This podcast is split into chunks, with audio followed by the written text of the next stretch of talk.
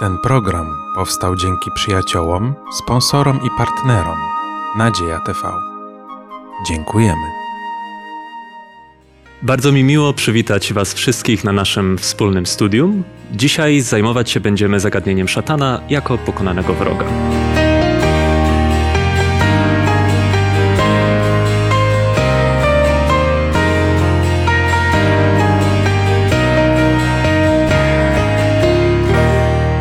Na imię Darek i razem ze mną jest Taras, Daniel i Mariusz. Będziemy chcieli nasze spotkanie rozpocząć modlitwą. Nasz Ojcze, chcemy Ci podziękować za Twoje słowo, że je mamy, że możemy je czytać i że są w nim zapisane niesamowite rzeczy, przez które Ty chcesz nas pouczyć, chcesz nam dać zachętę, wsparcie. Dlatego też przychodzimy do Ciebie. Skoro Ty jesteś autorem tej księgi, prosimy, bądź naszym nauczycielem, otwieraj nasz umysł i spraw, aby wszystkie rzeczy, te wnioski, do których dojdziemy, były myślą, która pochodzi od Ciebie, a nie od człowieka. I niech Tobie ku chwale będzie to spotkanie. I dziękujemy Ci, że nas wysłuchałeś, bo modlimy się w imieniu Pana Jezusa. Amen. Amen. Amen. Tekst, którego studiowaniem dzisiaj się zajmujemy, to fragment z Księgi Objawienia z rozdziału 12. I w tym rozdziale mamy kilka bohaterów, kilka głównych postaci. Jest tam niewiasta, jest tam smok, jest tam jakiś potomek niewiasty, reszta potomstwa niewiasty, aniołowie. I jak do tej pory zauważyliśmy już, że często, gdy próbujemy zrozumieć treść Księgi Objawienia, jej symbole, sięgamy do Starego Testamentu. Staramy się zobaczyć, czy Stary Testament jest w stanie nam pomóc zrozumieć, jakich symboli użył Jan, żeby przedstawić wizję przyszłości. I zanim rozpoczniemy czytanie tego fragmentu, chciałem zapytać, czy może patrząc tak szeroko na 12 rozdział, widzimy jakieś połączenia tego przesłania z 12 rozdziału z, ze Starym Testamentem? Czy zauważyliśmy coś takiego? Na pewno mm, widzimy motyw e, rudego smoka czy wielkiego smoka. Może nam się kojarzyć tutaj od razu epizod z Księgi Czwartej Mojżeszowej, z 21 rozdziału, gdzie Izraelici mieli do czynienia z pewnymi gadami, które ich kąsały, a jak niektóre przekłady Biblii mówią, były to smoki albo ogniste, albo właśnie rude czy rdzawe. Takie skojarzenie chociażby. Mhm, Czyli to pokazywałoby, że e, węże krzywdziły, tak? Na pewno tak. Mariuszu? Biorąc pod uwagę też e, ten dwunasty rozdział, jak i, jako pewnego rodzaju walkę czy wielki bój, który jest, e, na pewno warto też pójść na sam początek Biblii, e, mianowicie do Księgi Rodzaju, do pierwszej Księgi Mojżeszowej, do trzeciego rozdziału. Tam mamy pokazane węża, który gdzieś tam będzie dopuszczał, będzie próbował zwieść Adama, Ewę. Tutaj w Księdze Objawienia 12 rozdziale widzimy węża starodawnego, werset 9 to pokazuje, więc na pewno mamy tam też tą postać. Oprócz tego widzimy też tutaj kobietę w 12 rozdziale, która jest w bólach i ma porodzić mężczyznę. Natomiast trzeci rozdział też nam mówi o tym, że po grzechu zostało zapowiedziane, że kobieta wyda potomstwo na świat i również będzie rodziła w bólach. Mhm. Przeczytajmy zatem pierwszy fragment z 12 rozdziału, wersety od pierwszego po piąty. I ukazał się wielki znak na niebie. Niewiasta odziana w słońce i księżyc pod stopami jej, a na głowie jej korona z dwunastu gwiazd. I była brzemienna i w bólach porodowych i w męce rodzenia krzyczała. I ukazał się drugi znak na niebie. Oto ogromny rudy smok, mający siedem głów i dziesięć rogów, i na jego głowach siedem diademów. A ogon jego zmiótł trzecią część gwiazd niebieskich i strącił je na ziemię. I stanął smok przed niewiastą, która miała porodzić, aby skoro tylko porodzi, pożreć jej dziecię.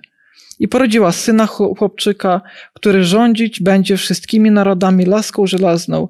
Dziecię je zostało porwane do Boga i do jego tronu. Próbowaliśmy zobaczyć jakieś porównania tego tekstu do Starego Testamentu, ale czy patrząc na te obrazy, które wystąpiły w tym tekście, czy możemy jakoś spróbować je zdefiniować? Kim jest ta niewiasta, kim jest ten smok?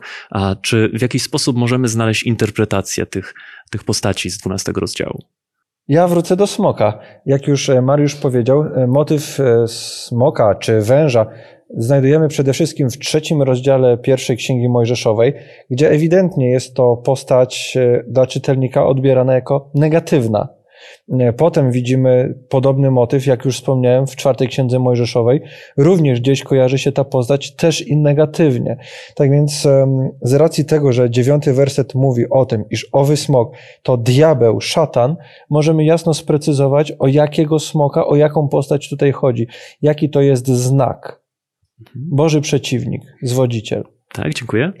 Też jest bardzo ciekawe, jeśli chodzi o tego węża, że później e, będziemy czytać, że on został zrzucony na ziemię, e, natomiast e, w ogrodzie Eden mamy takie ciekawe słowa Boga, który mówi po grzechu, że do tego węża, dlatego że to uczyniłeś, będziesz przeklęty i będziesz pełzał się po ziemi. Czyli też widzimy w pewnym sensie, można powiedzieć, takie uniżenie te, tego węża. Mhm, dziękuję. A, a co z kobietą? Bo poza wężem mamy tu do czynienia z, z kobietą. Kim, kim ona jest? Wielokrotnie, kiedy czytamy Stary Testament, y, widzimy, że e, kobieta jest utożsamiana z ludem Bożym lub Kościołem. Y, I niewątpliwie tutaj, czytając pierwszy werset, znajdujemy e, tą symbolikę, kiedy e, na jej głowie znajduje się korona i 12 gwiazd, co mogłoby symbolizować Izrael, a w, mm, w, przyszłości, w czasach już nowotestamentowych, lud Boży e, i zresztą e, będziemy omawiać resztkę, tak? E, będziemy mówić o ludu Bożym w czasach prześladowań i mm, to może być symbolem tego, że niewiasta to jest lud Boży, tak? Mhm. Może na potwierdzenie, tylko e, chciałbym przeczytać e, z przekładu Piotra Zaręby e, Księga Izajasza, rozdział 54 i tam werset 5. To dlatego, że Twoim mężem jest Twój Stwórca, Jego imię Pan Zastępów, Twoim odkupicielem święty Izraela, zwany Bogiem całej ziemi. Jeszcze szósty. Gdyż jak żonę porzuconą i przygnębioną na duchu wezwał Cię Pan, jak żonę z młodości, którą się odrzuciło, mówi Twój Bóg. Czyli faktycznie Stary Testament e, e, używa takiego obrazu, że mm, lud Boży, wierny lud Boży jest małżonką Stwórcy, natomiast gdy gdzieś tam e, zdarzy mu się pójść w odstępstwo, jest ukazane jako gdzieś tam kobietę, która zdradza. Mhm. Więc spróbujmy zrobić takie krótkie podsumowanie tego pierwszego fragmentu, tej pierwszej części tekstu, który przeczytaliśmy. Co w tym tekście, w tych pięciu wersetach jest takim najważniejszym przesłaniem według Was? Wydaje się, że tym największym przesłaniem jest to, że dochodzi do konfliktu, a w zasadzie bardziej ataku ze strony smoka na ową niewiastę. I teraz będziemy za chwilkę prawdopodobnie zastanawiali się nad tym, jaki jest wynik tego starcia Piąty werset pokazuje nam, że niewiasta porodziła syna, e, chłopczyka, przeciwko któremu występuje smok. E, smok e, w trzecim wersecie też posiada władzę i chce stoczyć bój i walkę przeciwko chłopczykowi, dlatego że on, jak piąty werset zapowiada, będzie rządził wszystkimi narodami. Żelazną laską żelazną. Dlatego tutaj widzimy, że dochodzi do pewnego konfliktu interesu i starcia i smok nie chce tego pozostawić. Hmm? Mariuszu? Ja jeszcze pozwolę sobie przeczytać dwa wersety znowu z Księgi Zajesza. Siódmy rozdział, czternasty werset mówi Dlatego sam Pan da wam znak, oto Panna pocznie i urodzi syna i da mu imię Immanuel. Tutaj mm, bardzo ciekawe jest to, że też jest powiedziane o znaku, dlatego że, tak jak już wspomniałeś w dwunastym rozdziale, mamy dwa razy powiedziane, że najpierw mamy znak smoka, później mamy znak e, e, kobiety, e, a jak występuje to podwójnie, to tym bardziej trzeba zwrócić na to uwagę, bo e, to pokazuje, że pod tymi symbolami, obrazami kryje się prawdziwa rzeczywistość. Ta rzeczywistość, jeśli chodzi o mężczyznę, który się urodzi, e, dotyczy e, Immanuela, czyli Jezusa, Zbawiciela świata, który właśnie miał się narodzić. Natomiast przeczytam jeszcze tutaj z Księgi Izajasza, 66 rozdział, werset siódmy. Zanim poczuła ból, urodziła, zanim przeszył ją skurcz, wydała na świat mężczyznę. Ktoś jeszcze może powiedzieć na podstawie tych tekstów, że tutaj może chodzić typowo o, o matkę Jezusa, natomiast biorąc pod uwagę to, co jest napisane w Księdze Objawienia, wiemy, że w Księdze Objawienia tą, tą kobietą jest wierny lud Boży. Mhm. Tym bardziej, że mamy mowę o znaku, tak, Tak, który pojawił tak. się na niebie. Danielu? Przede wszystkim, kiedy patrzymy na ową kobietę z Księgi Apokalipsy z rozdziału 12, widzimy, że na jej głowie jest e, korona. W naszych polskich przekładach greckie słowo Stefanos, wieniec zwycięstwa. Ale tak czy siak została uwieńczona na znak tego, że coś e, dobrego być może osiągnęła z Panem Bogiem, być może dobrych wartości się trzymała, ale jest gdzieś ta e, oznaka na głowie jako zwycięzcy, ta korona, ten wieniec. Znowu, gdy patrzymy w wersecie tym samym trzecim znajdujemy e, motyw smoka, który na swoich głowach też ma diademy, a więc też gdzieś tam ubiega się o swego rodzaju pewien autorytet, domaga się władzy. To jest pewien symbol oczywiście. I jak rozumiemy treść całej Biblii, całego Pisma Świętego, widzimy, że szatan jest uzurpatorem. Być może właśnie z tego powodu wychodzi też, między innymi z tego powodu, wychodzi też niewieście do walki naprzeciw. A dalej w wersecie piątym ta niewiasta rodzi chłopczyka, który ma właśnie rządzić narodami. On ma laskę żelazną, on również ma władać. Więc gdzieś ten motyw władania będzie też tłem konfliktu. Ja bardzo lubię to połączenie tego fragmentu z e, trzecim rozdziałem jednak pierwszej Księgi Mojżeszowej, o którym wspominaliśmy wcześniej. Dlatego, że w tym fragmencie z pierwszej Księgi Mojżeszowej widzimy obraz kobiety, Ewy w tym przypadku, która ma również słyszy, że urodzi potomka, który zniszczy głowę węża, który jest jej przeciwnikiem. Więc e, mamy tutaj proroctwo, które mówiło o tym, że pojawi się ktoś, kto ostatecznie unicestwi szatana. Więc gdy czytamy dwunasty rozdział Księgi Objawienia, widzimy ten obraz, widzimy obraz kobiety, która ma urodzić chłopczyka, a szatan stara się jakby zadać kłam proroctwu z pierwszej Księgi Mojżeszowej i chce zniszczyć tego potomka, czyli chce zwyciężyć w tym boju. I kończy się ten, te, te wersety z Księgi Objawienia w taki sposób, że nie udaje mu się, bo dziecko zostaje porwane do tronu, zostaje porwane do nieba. E, czyli tak właściwie widzimy tutaj klęskę i porażkę e, szatana, diabła.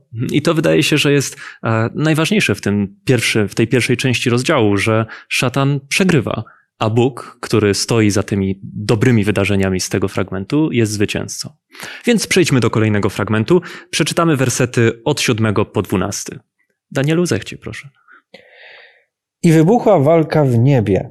Michał i aniołowie jego stoczyli bój ze smokiem i walczył smok i aniołowie jego, lecz nie przemógł i nie było już dla nich miejsca w niebie. I zrzucony został ogromny smok, wąż starodawny, zwany diabłem i szatanem, który zwodzi cały świat. Zrzucony został na ziemię, zrzuceni też zostali z nim jego aniołowie. I usłyszałem donośny głos w niebie mówiący, teraz nastało zbawienie i moc i panowanie Boga naszego i władztwo pomazańca Jego, gdyż zrzucony został oskarżyciel braci naszych, który dniem i nocą oskarżał ich przed naszym Bogiem. A oni zwyciężyli go przez krew baranka i przez słowo świadectwa swojego i nie umiłowali życia swojego tak, by raczej je obrać niż śmierć. Dlatego weselcie się niebiosa i wy, którzy w nich mieszkacie, lecz biada ziemi i morzu, gdyż stąpił do was diabeł pałający wielkim gniewem, bo wie, iż czasu ma niewiele. Czytaliśmy do tej pory o tym, że e, potomek niewiasty, jak powiedzieliśmy Jezus, został zabrany do nieba. Mowa jest oczywiście o jego wniebowstąpieniu. A teraz czytamy o jakiejś walce, wojnie, która wybuchła w niebie. Czy w takim razie mamy tu do czynienia z chronologią? Czy jest to wydarzenie, które ma miejsce po wniebowstąpieniu Jezusa? Czy raczej odnosi się do jakiegoś innego okresu historii? Można powiedzieć, e, kiedy czytamy siódmy werset, e, to od razu nam się to układa w chronologiczny ciąg wydarzeń. E, dlatego, że kiedy czytamy, że wybucha walka w niebie, a jest tutaj też użyte słowo Michał, czyli imię Michał, które oznacza ktoś jak Bóg. Innymi słowy, odnosimy Michała i Stary Testament cały pokazuje, że Michał to jest Jezus. Rozpoczyna się bój ze smokiem, tak, w którym smok przegrywa. I pierwsze, co przychodzi na myśl, to jakim cudem albo sposobem e, szatan e, mógł się dostać do nieba albo mógł e, uczestniczyć w wydarzeniach w niebie albo mieć dostęp tam. Jeśli popatrzeć na Stary Testament, to widzimy, że w księdze Hioba oraz Zachariasza widzimy mm, niebiańską radę, która zasiadała i rozwiązywała różne sprawy też pełniła jako funkcję sądowniczą. I mm, kiedy czytamy pierwszy rozdział Księgi Hioba, to widzimy, że kiedy przychodzą synowie Boży przed tron Pana, to również przychodzi i szatan. I dobitnie jest pokazane, że szatan oskarża, oskarża mm, Hioba w, tym, e, w tej dyskusji całej, która się toczy między, między nim a Bogiem. E, również e, w trzecim rozdziale Księgi Zachariasza widzimy, że szatan oskarża Jozego, arcykapłana, więc tak w zasadzie, tak naprawdę szatan cały czas ma dostęp do nieba, sprawuje, sprawuje i bierze udział w obradach niebiańskich. A siódmy werset pokazuje, że stoczyła się walka E, z Michałem, a niżej już czytamy o tym, że w dziesiątym wersecie mm, tak naprawdę zwyciężył ten Michał, który reprezentuje Jezusa Chrystusa. Hmm, czyli mówisz e, teraz, że szatan miał dostęp do nieba wcześniej, tak? tak? tak. A, ale nie jestem pewny, czy zrozumiałem, mhm. czy rzeczywiście jest to opis chronologiczny. Czyli e, według Twojego zrozumienia ta historia, o której czytamy, miała miejsce po wstąpieniu do nieba Jezusa, czy w jakimś innym okresie czasu? E, według mnie to jest akurat wtedy, kiedy Jezus wstępuje do nieba, jest intronizacja Jego, kiedy przyjmuje chwałę, hołd od wszystkich stworzeń. Zresztą o tym mówi też piąty rozdział Księgi Apokalipsy, który wcześniej studiowaliśmy. Mhm. Dziękuję. Gdy czytamy ten fragment, wiele osób uważa, że najważniejszymi tekstami e, to są, jest werset 10 i werset 11. Dlaczego tak jest? Dlaczego właśnie na te wersety zwraca się uwagę w kontekście całego 12 rozdziału jako e, te wersety kluczowe? Dlatego, że werset 10 i 11 ogłasza zbawienie. E, ten cały wielki bój, y, w ogóle ten rozdział jest sformułowany w taki sposób, że 10 i 11 werset jest y, to centrum tego rozdziału. Jest to środek, gdzie jest powiedziane, że teraz nastało zbawienie i moc, królestwo Boga. E, bez tego wersetu tak naprawdę e, nie moglibyśmy znaleźć tutaj żadnej nadziei. E, bez tego wersetu również Jezus Chrystus Pytanie, co by właśnie z nim było, jak teraz już powiedział. Mieliśmy go po zmartwychwstaniu, mieliśmy scenę e, w niebie i teraz e, należy się e, oddanie mu królestwa. Również wszystkie postacie gdzieś tam są tymi, które muszą to zaakceptować, więc myślę, że jak najbardziej tak. Najpiękniejsze jest to, że właśnie w tych dwóch wersetach czytamy o sednie Ewangelii to jest o tym, że skoro szatan został pokonany przez tego Michała, Jezusa Chrystusa, tam w niebie i teraz został zrzucony, to co mają zrobić ludzie? Czy w takim razie dla nich ta wieść ma oznaczać zagładę? Ależ nie, bo padają słowa, które mówią o tym, że jest zwycięstwo możliwe dla człowieka nad szatanem, ale nie orężem. Nie dlatego, że człowiek może coś zrobić od siebie, wypracować swego rodzaju doskonałość, ale właśnie przez Jezusa, przez krew baranka został zwyciężony e, wśród tych ludzi. Przez świad słowo świadectwa własnego tych ludzi pokonali wierzący diabła. I to jest dla nas piękne, że my dzisiaj, kiedy patrzymy na swoje życie, możemy patrzeć z nadzieją, że ze względu na to, czego dokonał Chrystus, ja mogę każdego dnia, rano, dzień, wieczorem powoływać się na mojego Zbawiciela, na to, czego On dokonał i mieć tę pewność, że On mi doda sił i ja zwyciężę. I ten szatan będzie znowu tym pokonanym. Mhm. Jestem pod e, ogromnym wrażeniem tego, że apokalipsa jest bardzo chrystocentryczna. E, I sednem właśnie dziesiątego wersetu dla mnie jest właśnie panowanie Boga, władztwo pomazańca i zbawienie i moc, która nastąpiły.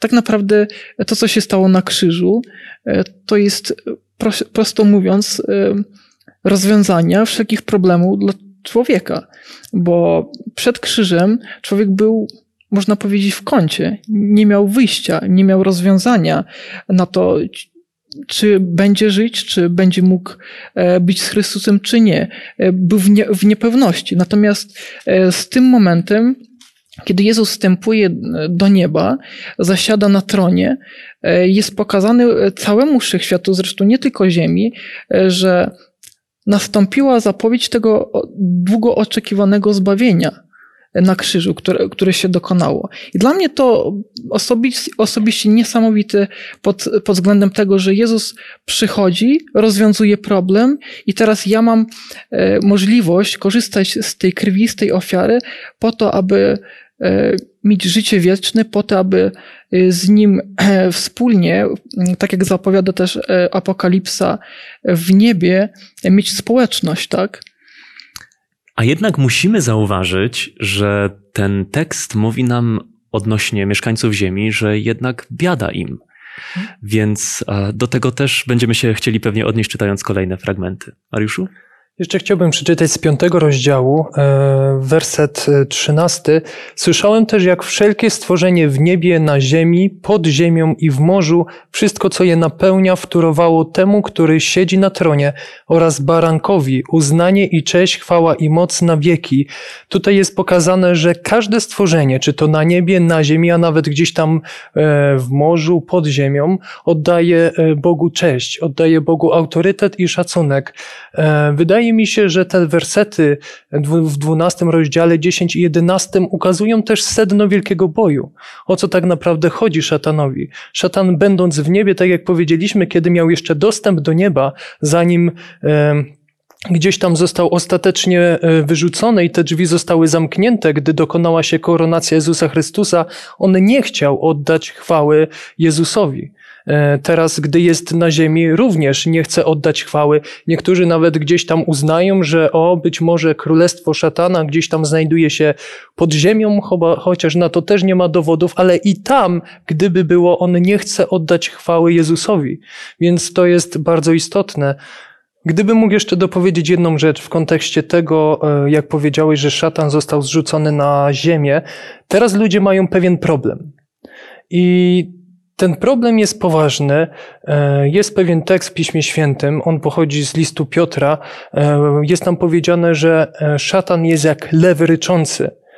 Gdy zastanawiałem się kiedyś nad tym wersetem, to pomyślałem, jakby to było w rzeczywistości spotkać lwa no na pewno ten lew nie zostawiłby mnie obojętnego i ja bym też koło lwa obojętny nie przeszedł. A takiego porównania używa Pismo Święte. Natomiast gdy ja żyję sobie swoim życiem i też gdy obserwuję, jak inni ludzie żyją, to wydaje mi się, że ta świadomość wielkiego boju, tej walki, sił ciemności i tego, że faktycznie są demony, jest diabeł, który chce za wszelką cenę odebrać mi zbawienie i mnie zniszczyć, myślę, że, że tego za dużo nie ma. Z drugiej strony też widzimy, że e, żyjemy w takim kraju, gdzie bardzo mocny nacisk jest właśnie na, e, na, na tą naukę, na intelektualizm i myślę, że to też jest pewien problem do tego, żeby tak naprawdę przejrzeć czasami duchowo i, i rozumieć co jest grane. Wierzę też bardzo głęboko, że różne takie codzienne stany, gdzie na przykład e, przez jakiś dłuższy czas odczuwam słabość, nie wiem, co mi dolega, albo gdzie e, są podobne sytuacje, gdzie wpadam w różne, na przykład jakieś złości, jakieś takie dziwne stany, wierzę, że często za nie odpowiedzialne są właśnie te siły ciemności. Myślę, że warto o tym pamiętać. Gdy czytamy ten dwunasty rozdział, widzimy, że w tę walkę zaangażowani są również aniołowie i o aniołach zazwyczaj myślimy jako o mieszkańcach nieba. I nie wiem, czy tak jest, ale mam takie wrażenie, że ten fragment, który mówi o tym, że teraz niebo ma się weselić, mógłby sugerować, że ten wielki bój dla nieba się zakończył. Że tam w niebie e, każdy już opowiedział się po jednej ze stron, że śmierć Chrystusa, jego ofiara, jego poświęcenie było dla całego nieba, jakkolwiek je rozumieć, takim dowodem, po którym wszyscy już wiedzą, wszyscy wiedzą, po której stronie stoją. Każdy, kto miał ewentualnie zmienić jeszcze zdanie, je zmienił i historia nieba, walki o niebo się zakończyła. No ale właśnie, e, jest jeszcze e, czas walki o ziemię. Tylko no, jest to taka myśl, nie wiem, czy rzeczywiście tak jest, ale warto ją też wziąć pod uwagę. No te wersety mówiły tak, że teraz nastało zbawienie i moc królestwo naszego Boga i władza Jego Chrystusa, bo został zrzucony oskarżyciel naszych braci. W tym kontekście niebo się raduje, więc i wcześniej było powiedziane o tym, że e, e, diabeł prowadził walkę w niebie. Więc wydaje się, że e, wywierał wpływ ta walka. Niektórzy uważają, że jest to walka dosłowna, ale tak samo może oznaczać właśnie polemikę, może oznaczać zwodzenie czyli to w tym szatan jest najlepszy. Więc wydaje się, że gdy e, szatan został wyrzucony z nieba, że e, faktycznie te wszystkie istoty, wszyscy aniołowie nie mają już najmniejszych wątpliwości. Więc to, co jedyne pozostało diabłowi, to ludzie. Mhm. Gdy, gdy, patrzyliśmy na ten pierwszy fragment, w którym szatan chciał zniszczyć Jezusa, kiedy się narodził, powiedzieliśmy, że przesłaniem tego tekstu jest to, że szatan przegrał, a Bóg wygrał. Ten tekst, który teraz czytamy, mówi o walce w niebie, w której szatan przegrał, a Bóg wygrał. Drugi raz ta sama myśl w jakiejś tam części rozdziału. Więc zobaczmy, co jest trzecim fragmentem. Przeczytamy wersety od 13 po 16. I od razu powiem, że my ominęliśmy werset szósty wcześniej w czytaniu, ale to dlatego, ponieważ było to zaznaczenie tego opisu, który teraz przeczytamy. To, co przeczytamy, jest rozszerzeniem treści szóstego wersetu. Więc Mariuszu, przeczytaj proszę. Jeszcze od, raz? Od wersetu 13 po werset 16. Gdy smok zobaczył, że został zrzucony na ziemię, zaczął prześladować kobietę, która urodziła mężczyznę. I dano kobiecie dwa skrzydła wielkiego orła, aby uleciała na pustkowie, na miejsce, gdzie ją karmiono przez czas, czasy i pół czasu, z dala od węża. Wąż tymczasem ze swojej paszczy wypuścił za kobietą wodę, niczym rzekę, aby jej nurt ją uniósł. Jednak na ratunek kobiecie pośpieszyła ziemia. Otworzyła ona swoją gardziel i wchłonęła rzekę, którą smog wypuścił ze swej paszczy. Mhm, więc tekst mówi nam o kobiecie, która udaje się na pustynię i tam ma swoje przygotowane miejsce, ale mówi nam też ten tekst o tym, że jest pewien okres czasu. Co to jest za czas? Gdzie my się z nim po raz pierwszy spotykamy? Czy możemy jakoś spróbować określić, co to jest za okres? O tym czasie czytamy w księdze Daniela w rozdziale siódmym. Tam padają podobne słowa czas, czasy i pół czasu. Jak dobrze rozumiemy język hebrajski, czy jeśli zadamy sobie trochę fatygi, żeby gdzieś to sprawdzić w odpowiednich słownikach czy komentarzach, zauważymy, że słowo czas po hebrajsku w tym kontekście oznacza rok czasu. Więc mamy do czynienia e, ze słowami odnoszącymi się do określenia roku czy lat, bo kiedy padają słowa czasy, to hebrajska liczba podwójna, więc dwa czasy. Więc mamy do czynienia tak naprawdę czas, czasy i pół czasu, czyli rok, dwa lata i pół roku, trzy i pół roku, a zgodnie z ówczesną, z ówczesną rachubą czasu, rok ma 30 miesięcy, e, przepraszam, 12 miesięcy, każdy miesiąc 30 dni, a zatem z takiego działania matematycznego 3,5 roku to 1260 dni.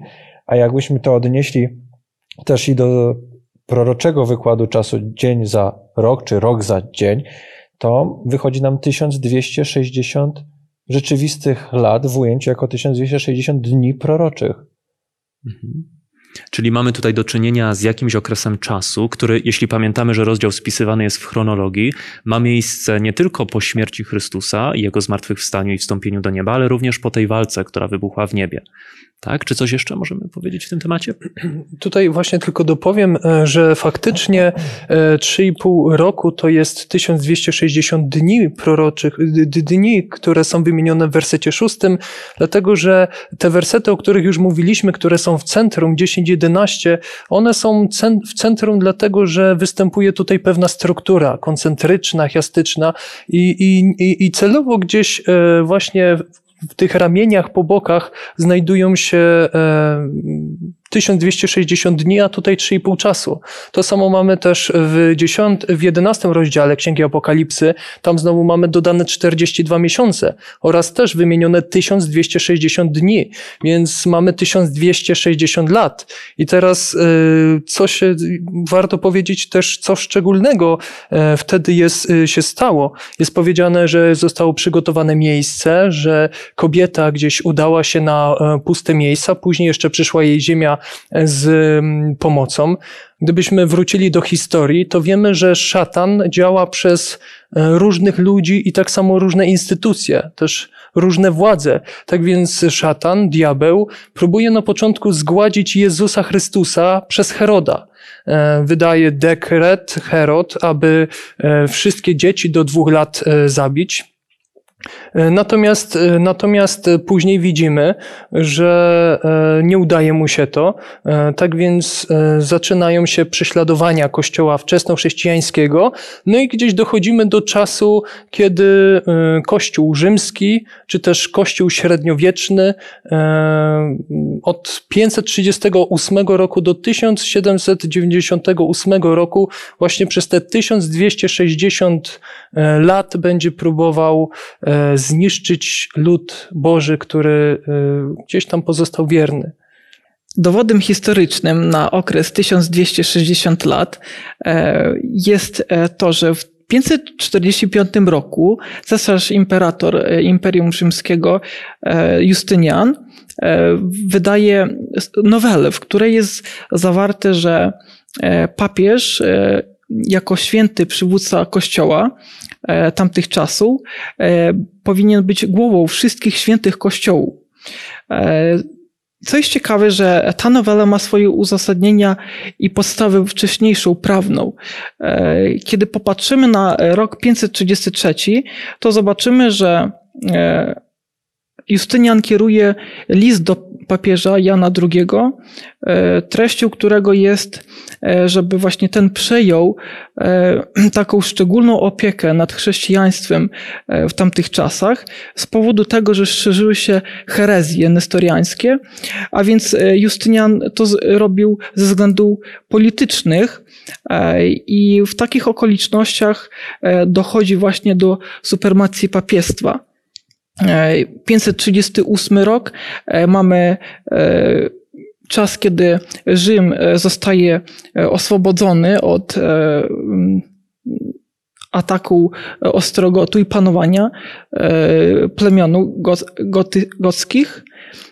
A już 539 rok to jest wtedy, kiedy Italia prawie cała zostaje wyzwolona. Więc tak naprawdę ten szereg wydarzeń e, i szereg e, tych różnych e, prawowych aktów, że tak powiem, można uważać za ten początek właśnie tego okresu, kiedy Kościół przyjmuje takie pierwszeństwo i dowództwo nad sprawami religijnymi. Tak, chociaż z drugiej strony myślę, że warto byłoby uczciwie powiedzieć, że jeżeli ktoś chciałby sam szukać informacji odnośnie tego okresu, to raczej nie znajdzie ich zbyt dużo w 12 rozdziale Księgi Objawienia, prawda? Trzeba by mhm. wtedy studiować jednak ten siódmy rozdział Księgi Daniela, ewentualnie trzynasty rozdział Księgi Objawienia. Tak, Mariuszu? Myślę, że w kontekście tych prześladowań one są e, nie, nie, nie tyle dat, co, co samych prześladowań. One są widoczne w księdze Daniela siódmym rozdziale. Natomiast tutaj e, to, co dla mnie jest niesamowitego, jest pokazane, że e, są prześladowania, ale jest też ochrona Boża, że Pan Bóg tak naprawdę będzie chronił tą kobietę e, i jest to pewnego rodzaju kolejne zwycięstwo, a z drugiej strony przegrana szatana. I, I to jest niesamowite, bo my przywykliśmy myśleć o tym fragmencie odnośnie niewiasty w kontekście tego, że ona jest prześladowana, prawda? Ale tak jak mówisz, ten fragment mówi nam o tym, że ilekroć szatan chce ją zniszczyć, tam Bóg ją ratuje. Albo daje jej skrzydła, albo ziemia przychodzi jej z pomocą, więc znowu, trzeci raz, tak? Szatan przegrywa, a, a Bóg zwycięża. No i ostatni fragment, nad którym się skupimy przez moment, to jest werset 17. E, Tarasie, możesz przeczytać? I zawrzał smog gniewem na niewiastę i odszedł, aby podjąć walkę z resztą jej potomstwa, które strzeże przykazań Bożych i trwa przy świadectwie o Jezusie. Więc pojawia się nam tutaj jeszcze jeden bohater, reszta potomstwa niewiasty. No i właśnie, chciałbym naszą dyskusję w tym temacie rozpocząć od pytania, czy reszta to jest dużo, czy mało? Czy jak to jest? Ile to jest reszta? E, do końca nie wiemy, ile to jest ta reszta, bo tekst nie, nie skupia się na tym, ile, natomiast skupia się na tym, czym ona się charakteryzuje, o czym pewnie za chwilę powiemy. E, resztka może oznaczać niewiele, ale może też oznaczać wiele. E, na przykładzie ciasta, gdy ukroję sobie kawałek ciasta, to mogę powiedzieć, że reszta jest twoja i wtedy może to oznaczać, że ta większa część ciasta jest twoja, a z drugiej strony mogę ukroić prawie całe ciasto i jakąś małą małą resztkę ci pozostawić, więc e, myślę, że tekst skupia się na czymś innym tutaj. A na czym w takim razie się skupia tekst? 17 werset pokazuje wartości tej resztki. E, mianowicie jest tutaj powiedziane, ona strzeże przykazań Bożych i trwa przy świadectwie o Jezusie. E, dlaczego akurat przykazania Boże tutaj użyte? E, wiemy, że w Nowym Testamencie zbawienie jest e, poprzez wiarę, tak? E, jest to usprawiedliwienia, które daje za darmo Jezus Chrystus. I każdy, kto uwierzy, naturalnym owocem tej wiary, którą posiada człowiek, są przekazania Boże. Tak? I, i uważam, że tutaj właśnie to sformułowania przykazania Boże świadczą o tym, że to jest ten dekalog, e, który zawiera e, e, dziesięć przykazań, cztery wobec Boga i sześć wobec bliźniego, czyli miłować Boga i, i również kochać swojego bliźniego. Danielu? Reszta, resztka, ale oddzielona czy pozostała od czego? Na początku przeczytaliśmy o tym, że ta niewiasta, panna, kobieta rodzi chłopczyka, mężczyznę, Jezusa. Więc w tym kontekście, jeżeli czytamy o reszcie potomstwa niewiasty, mamy na myśli braci i siostry Jezusa. Jezus wypowiadał się, jak czytamy Ewangelię, o tym, kto jest jego rodziną, braćmi i siostrami. Ci, którzy pełnią wolę Ojca, ci, którzy przestrzegają przykazań i szukają Boga, moja parafraza, całym swoim sercem.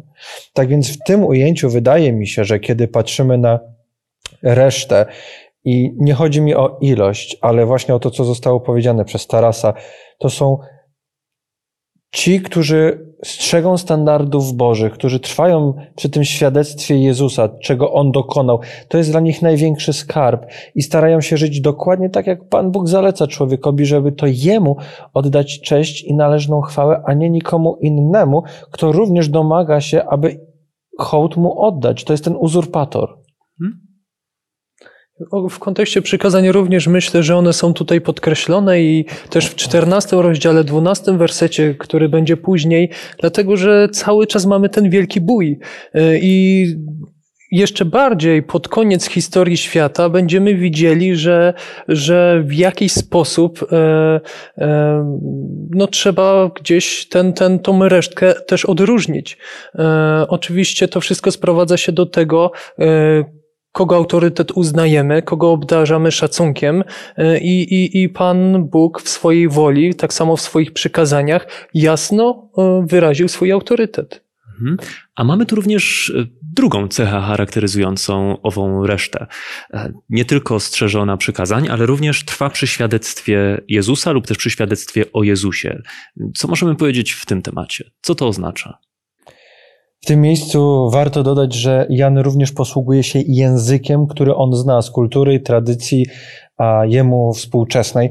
I gdy gdzieś tam mm, poszperamy w pewnych materiałach źródłowych, zaraz e, zobaczymy chociażby w komentarzu Ranko Stefanowicza, teologa zajmującego się właśnie szczególnie Księgą Objawienia, sugeruje nam ten teolog, że słowo czy słowa duch proroctwa oznacza to, że jest to żargon, jest to idiom, skrót e, czasów janowych, kiedy to właśnie oznaczało Pana Boga, który przez Ducha Świętego daje człowiekowi proroctwo. Mm, tak więc mamy do czynienia z tym, że świadectwo o Jezusie to to, że w Bożym ludzie jest objawiony dar prorokowania. A więc to też jest pewien wyznacznik tej resztki, że wśród niej właśnie będzie ten dar proroctwa czy prorokowania, ten duch proroctwa obecny. To jest e, ten Boży wyznacznik. E, Znowu apostoł Piotr w drugim swoim liście, e, pierwszym rozdziale, 19 wersecie powie tak. Mamy więc słowo prorockie, tym bardziej pewne i wspaniale, że trzymacie się go niczym lampy świecącej w ciemności, dopóki nie zaświta dzień, dopóki gwiazda poranna nie zejdzie w waszych sercach. Gdybyśmy poszli teraz do pierwszego rozdziału e, Księgi Objawienia, Apokalipsy, o której mówimy, e, i e, wersetu drugiego przeczytamy tak. Ten natomiast poświadczył to, co zobaczył, jako Słowo Boże i świadectwo Jezusa Chrystusa. Czyli widzimy, że e, tym słowem prorockim też jest e, Słowo Boże. Jest po prostu Biblia, dlatego że Biblia to jest słowo przekazane e, właśnie przez Ducha Świętego, dane prorokom i ono jest pisane jako proroctwa.